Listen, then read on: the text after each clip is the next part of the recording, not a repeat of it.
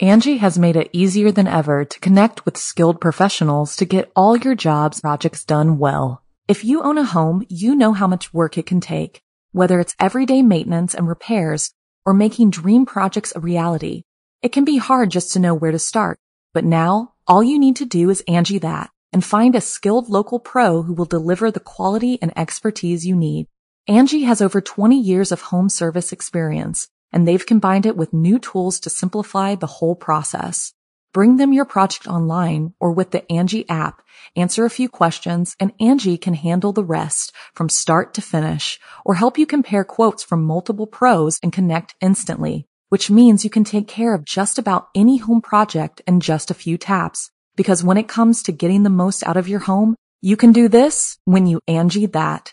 Download the free Angi mobile app today or visit Angi.com. That's A-N-G-I dot com. If you're fascinated by the darker sides of humanity, join us every week on our podcast, Serial Killers where we go deep into notorious true crime cases. With significant research and careful analysis, we examine the psyche of a killer, their motives and targets, and law enforcement's pursuit to stop their spree. Follow Serial Killers wherever you get your podcasts and get new episodes every Monday.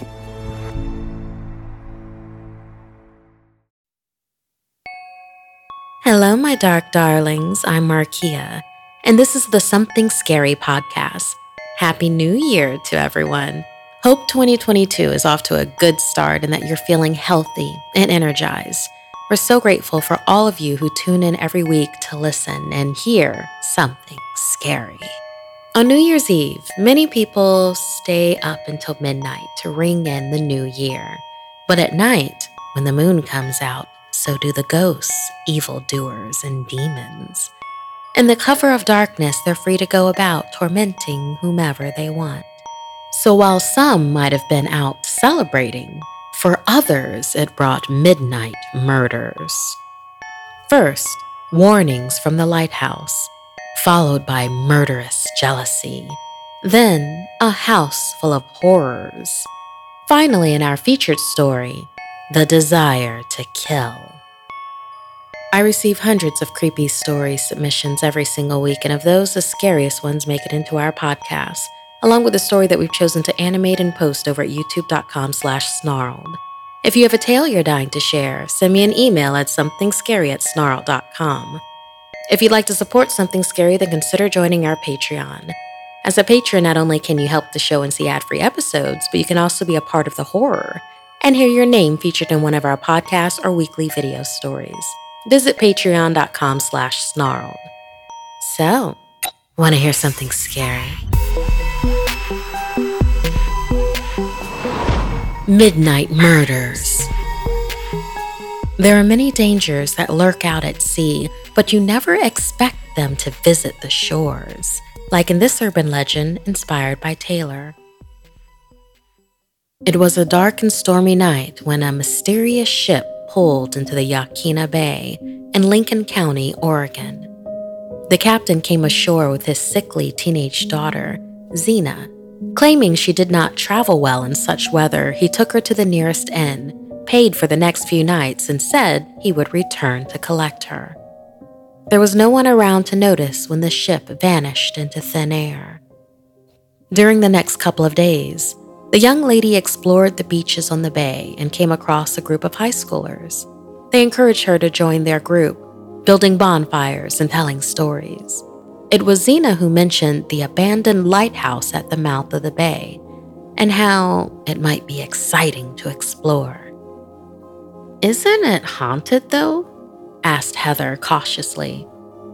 I heard some people went missing when our folks were in school, added Raj. Hell yeah, replied one of the guys, Damon. Let's go. The teens all jumped up, high in spirit and ready for adventure. None of them actually believed the stories.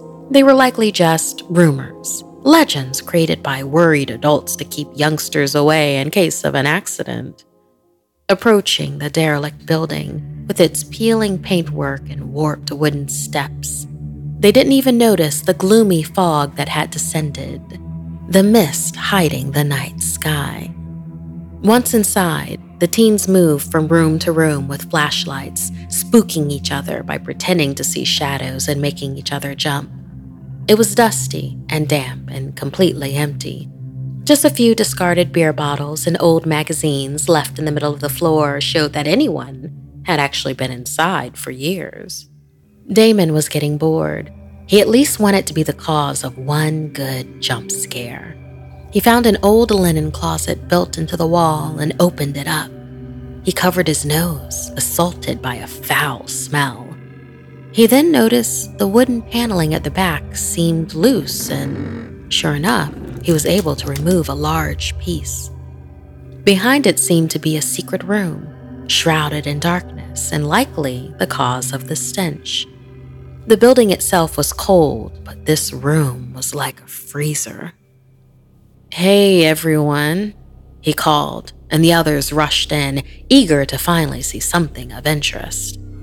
Xena stared at the secret space in awe and was about to step towards it when one of the others gave a shriek, having seen a rat. Rodents combined with the funky smell emanating from the closet was enough, and they decided to leave the lighthouse. It was very dark now, too, despite their flashlights and they didn't want to snag themselves on a rusty nail. As they left and started back down the beach, Zena suddenly stopped. She announced she'd dropped something that had belonged to her grandmother and needed to get it.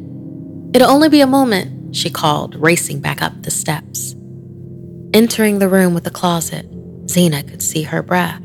It had reached Arctic temperature and the smell had intensified. It reminded her of the rotting bodies of dead rats they sometimes found aboard the ship. Edging closer to the door, she could hear the distinct buzzing of flies. Trembling, she bent to pick up the discarded hanky and watched in terror as two impossibly long skeletal arms reached out of the closet and dragged her inside. One moment, she was in a cold, dark space. The next, gone. The rest of the group stayed on the beach chatting. After about five minutes, they heard a terrified scream. Without a second thought, they sprinted back to the lighthouse and into the room with the linen closet. Heather shone the flashlight on the floor where Xena's hanky remained, surrounded by pools of blood, but there was no sign of Xena. They called her name, no answer. They split up, tearing through the building frantically. Damon noticed the door to the linen closet was shut when he was sure he'd left it open. This time, it was hard to budge, and it took two of them pulling it to release it. The back of the cupboard had been reboarded up, and try as they might, they couldn't get the wooden panels off this time. In the end, they returned to the inn, hoping Xena had somehow made her way back, but she hadn't and she didn't return the following day or the next. In fact, she was never seen again. But the strangest thing was that no one ever returned to collect her. No record of the ship ever found. It was as if they all had just disappeared. Thank you so much, Taylor, for inspiring this urban legend tale for us. Listener, would you have run back for your new friend or would you have been too afraid? What do you think happened to Xena and her father for this urban legend in Yaquina Bay?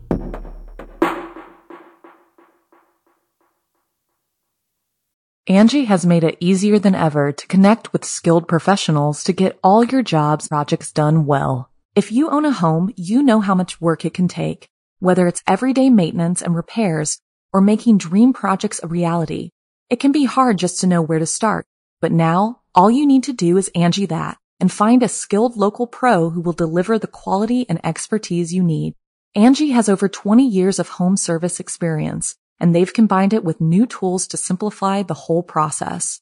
Bring them your project online or with the Angi app, answer a few questions and Angi can handle the rest from start to finish or help you compare quotes from multiple pros and connect instantly, which means you can take care of just about any home project in just a few taps. Because when it comes to getting the most out of your home, You can do this when you Angi that. Download the free Angi mobile app today or visit Angi.com. That's A-N-G-I dot com.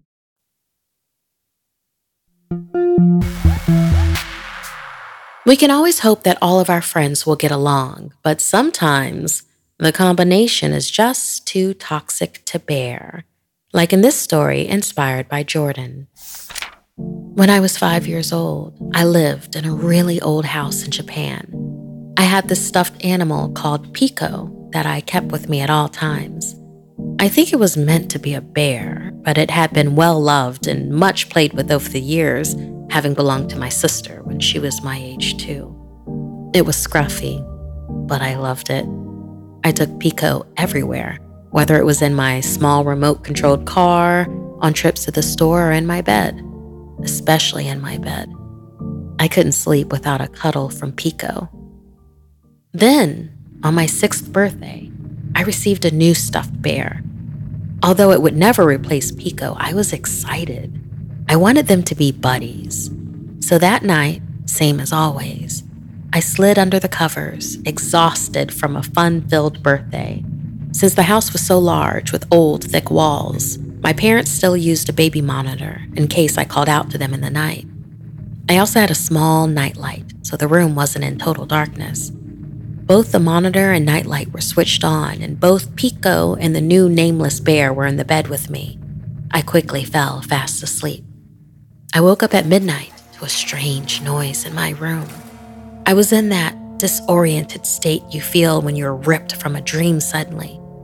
I looked up and saw Pico, no longer in the bed, but sat upright in the chair in the corner of my room.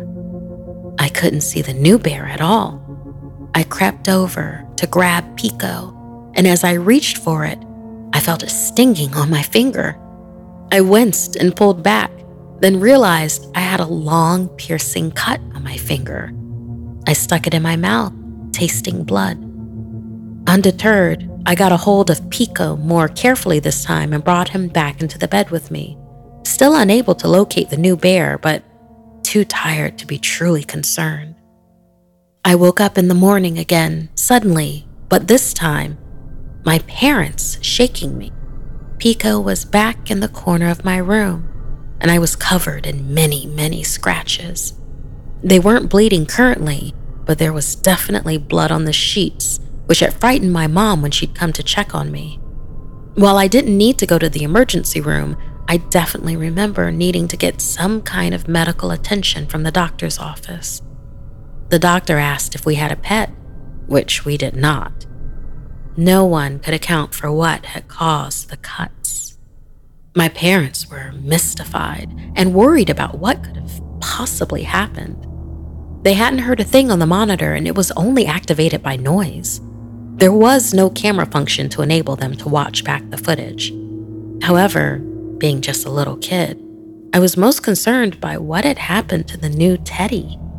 You see, when my mom had stripped the bloodied sheets to wash them, she discovered the new bear underneath the wooden slats of the bed itself. It had been torn to pieces, arms and legs and head all removed, stuffing spewing out. It would have taken someone with a lot of strength to do that. Again, my parents exchanged puzzled looks, unable to conceive of how this could have occurred. And that was when I instinctively knew what had happened. Pico. He didn't want to share me, didn't like me having a new toy, so he had destroyed it, literally torn it apart. And I had been punished too the cuts and scratches were a warning. Although my most beloved toy now terrified me, I was even more frightened about what might happen if I didn't continue to favor him. Thankfully, nothing else ever did, although I had learned my lesson and never ever cuddled with or slept with another soft toy. We moved from Japan to Hawaii when I was 13. Pico was packed up in a bin, along with other remaining items from my childhood. To my knowledge, he is still in the bin today, still in storage, as I have not had the courage to retrieve it. But even now, at college, if I hear scratching on the window at night, part of me thinks I'm going to open the blinds and find Pico staring back at me. And boy, will he be mad. Thank you so much, Jordan, for inspiring this possessed toy tale for us. Have you ever had a toy or stuffed animal that felt more like a true companion? Did you think it might come alive? Would that frighten or comfort you?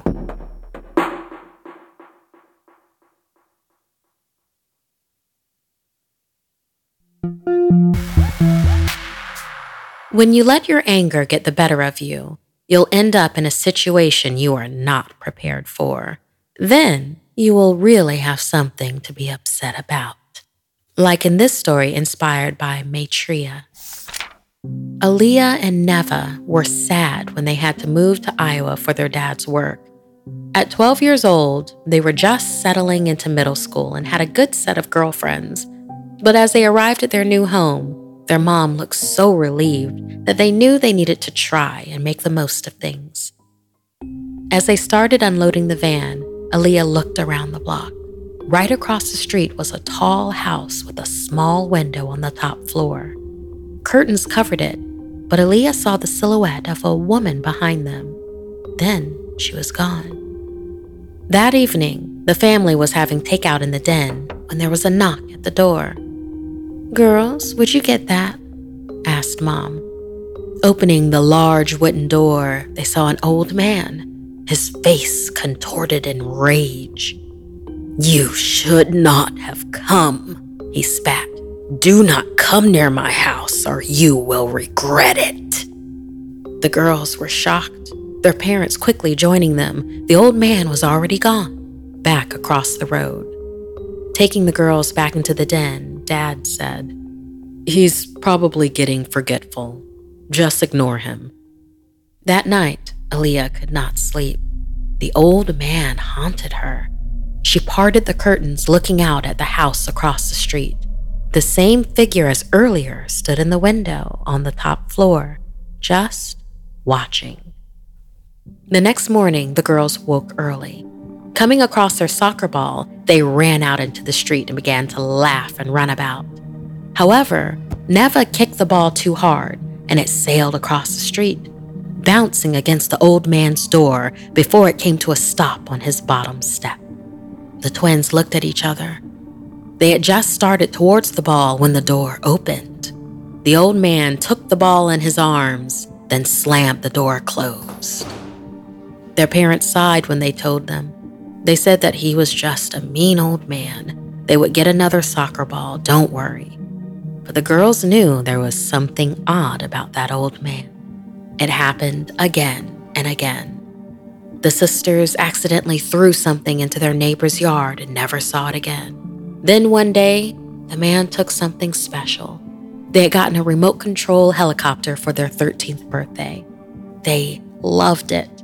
But only the second time they took it out, Neva begged to use it when it was Aaliyah's turn. She refused, and the girls quarreled, culminating in a struggle. The helicopter, steered by their arguing fingers, pushing buttons, flew over the street into their neighbor's yard and dropped right on his doorstep.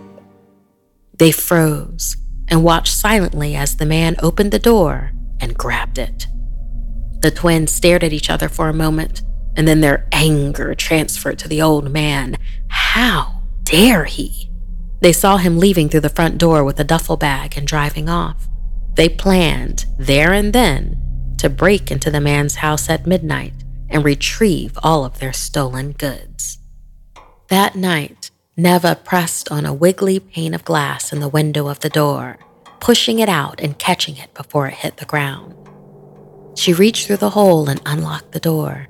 They crept through the house, thoroughly searching rooms. They froze when they heard a sound from upstairs. I think that's his wife, whispered Aaliyah. He has a wife? hissed Neva. Yeah, I see her in the upstairs window sometimes. Keep searching. They continued to look through the rooms, making their way to the top floor. Finally, There was one room left, and they still hadn't found the helicopter. We can't be seen, please, begged Aaliyah, but Neva had already pushed the door open. In the room, there was a small bed with a flowered comforter. In front of the dresser, facing out the window away from them, was a mannequin wearing a blonde wig. Just then, Neva's foot stepped on a loose floorboard. The mannequin's head snapped towards them. Aaliyah screamed. The mannequin's wig fell off as it started to get out of the chair and crawl their way. The two sisters ran out into the hall towards the stairs. Neva looked back, expecting the thing to be right behind her. It wasn't. The hallway was empty. Then she looked up. The mannequin was crawling on the ceiling like a spider. Losing their footing, the twins tripped as the thing dropped from the ceiling in front of them. Its hand shot out and it grabbed hold of Neva's arm, dragging her back down the hallway into the bedroom at lightning speed. Aaliyah screamed and tried to chase them, but the door slammed shut in her face. No matter what, she couldn't get it to open, despite using her body to try to force it. She ran home and woke her parents.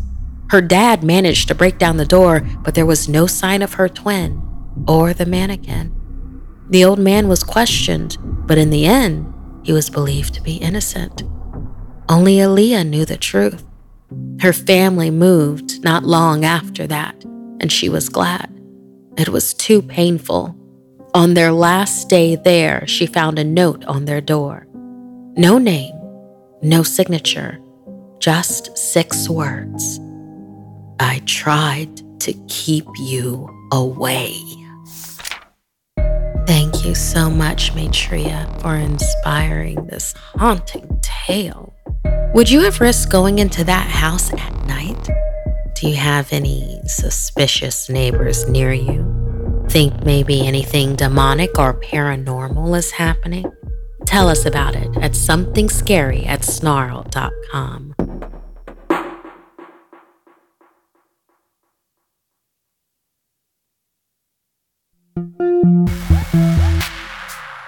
You'll never know the horrors you're truly capable of until you're forced to unleash your inner beast. Lane and Alani were walking home late on New Year's Eve after a party. It was Lane's idea to take a shortcut through the woods, using the light of their cell phones to help see the way.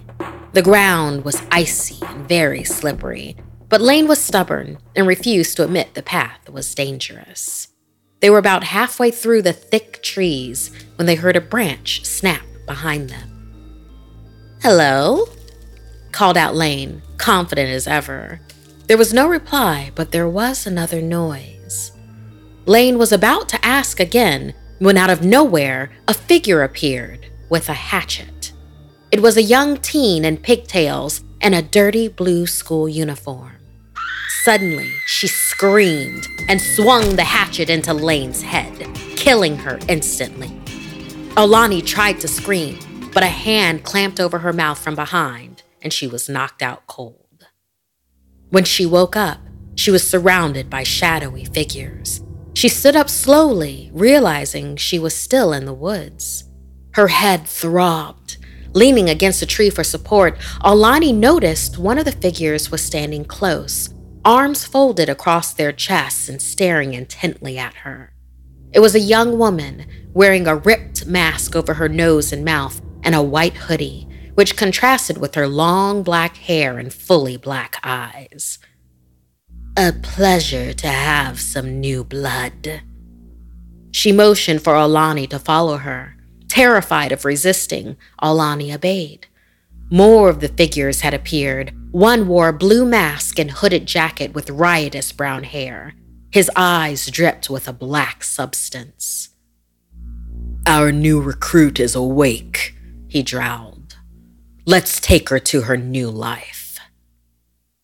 Alani whimpered as she was dragged into the circle of people. One wore a beige trench coat and a white mask. There was also the teen with pigtails, wearing a filthy and now bloody blue school uniform. and another person with gray skin, no eyelids, no hair. Despite their odd appearances, it was the final being who caused her stomach to drop. He stood over eight feet tall with a face as blank as death. His limbs and torso were long and slender. The tall, thin man advanced and raised a hand. Alani was paralyzed.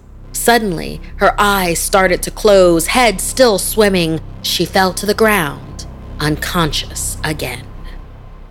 When she awoke in a darkened room, something was very different. She felt changed. Looking down, she saw she was now wearing black leather gloves. Her festive party dress was now a dark trench coat. She was wearing military fatigues and military type boots. Most surprisingly of all was a three foot sword in a sheath at her waist. She drew the weapon and admired how the blue and silver blade caught the moonlight coming in through a window. And she was overcome with an urge to use it, to hurt someone, to kill someone. Alani turned to see the teen with pigtails. She handed over a mask and grinned. Alani examined it.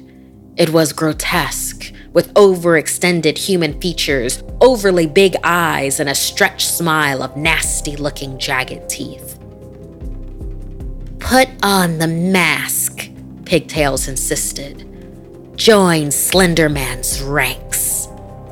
Unable to stop herself, as if unable to control her actions in a nightmare, Alani screamed as her hands acted on their own accord.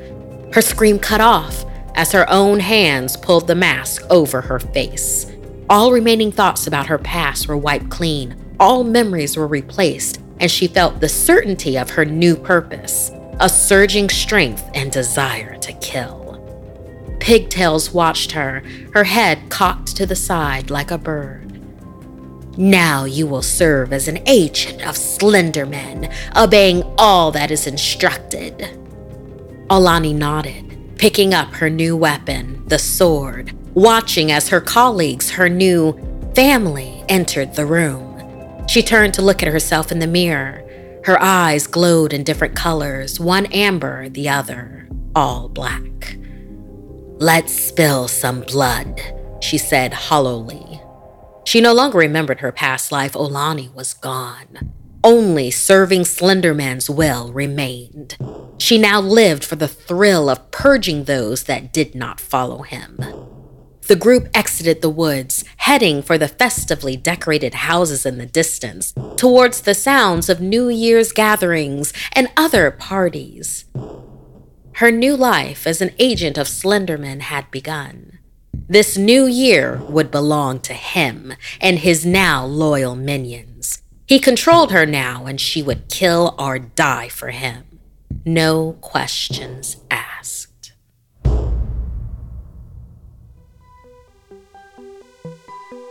This week's podcast stories were edited by Markia McCarty, Sarah Lukasiewicz, and Janine Pipe. Narration by Markia McCarty. Audio edited and mixed by Fitz Harris. Additional audio editing by Calvin Linderman.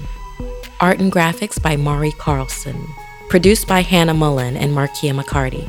Executive producer Gail Gilman. Music by Sapphire Sandalo and Calvin Linderman. If you'd like to support Something Scary and all the work we do, join our Patreon at patreon.com slash snarled. And if you have a story you'd like to submit, send me an email at somethingscary at snarled.com. Until next time, my dark darlings, sweet dreams.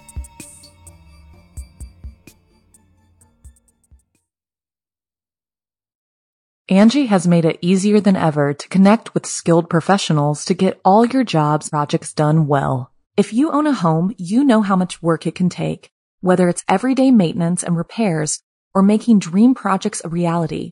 It can be hard just to know where to start, but now all you need to do is Angi that and find a skilled local pro who will deliver the quality and expertise you need. Angi has over 20 years of home service experience and they've combined it with new tools to simplify the whole process. Bring them your project online or with the Angi app, answer a few questions, and Angi can handle the rest from start to finish or help you compare quotes from multiple pros and connect instantly which means you can take care of just about any home project in just a few taps. Because when it comes to getting the most out of your home, you can do this when you Angi that. Download the free Angi mobile app today or visit Angi.com. That's A-N-G-I dot com.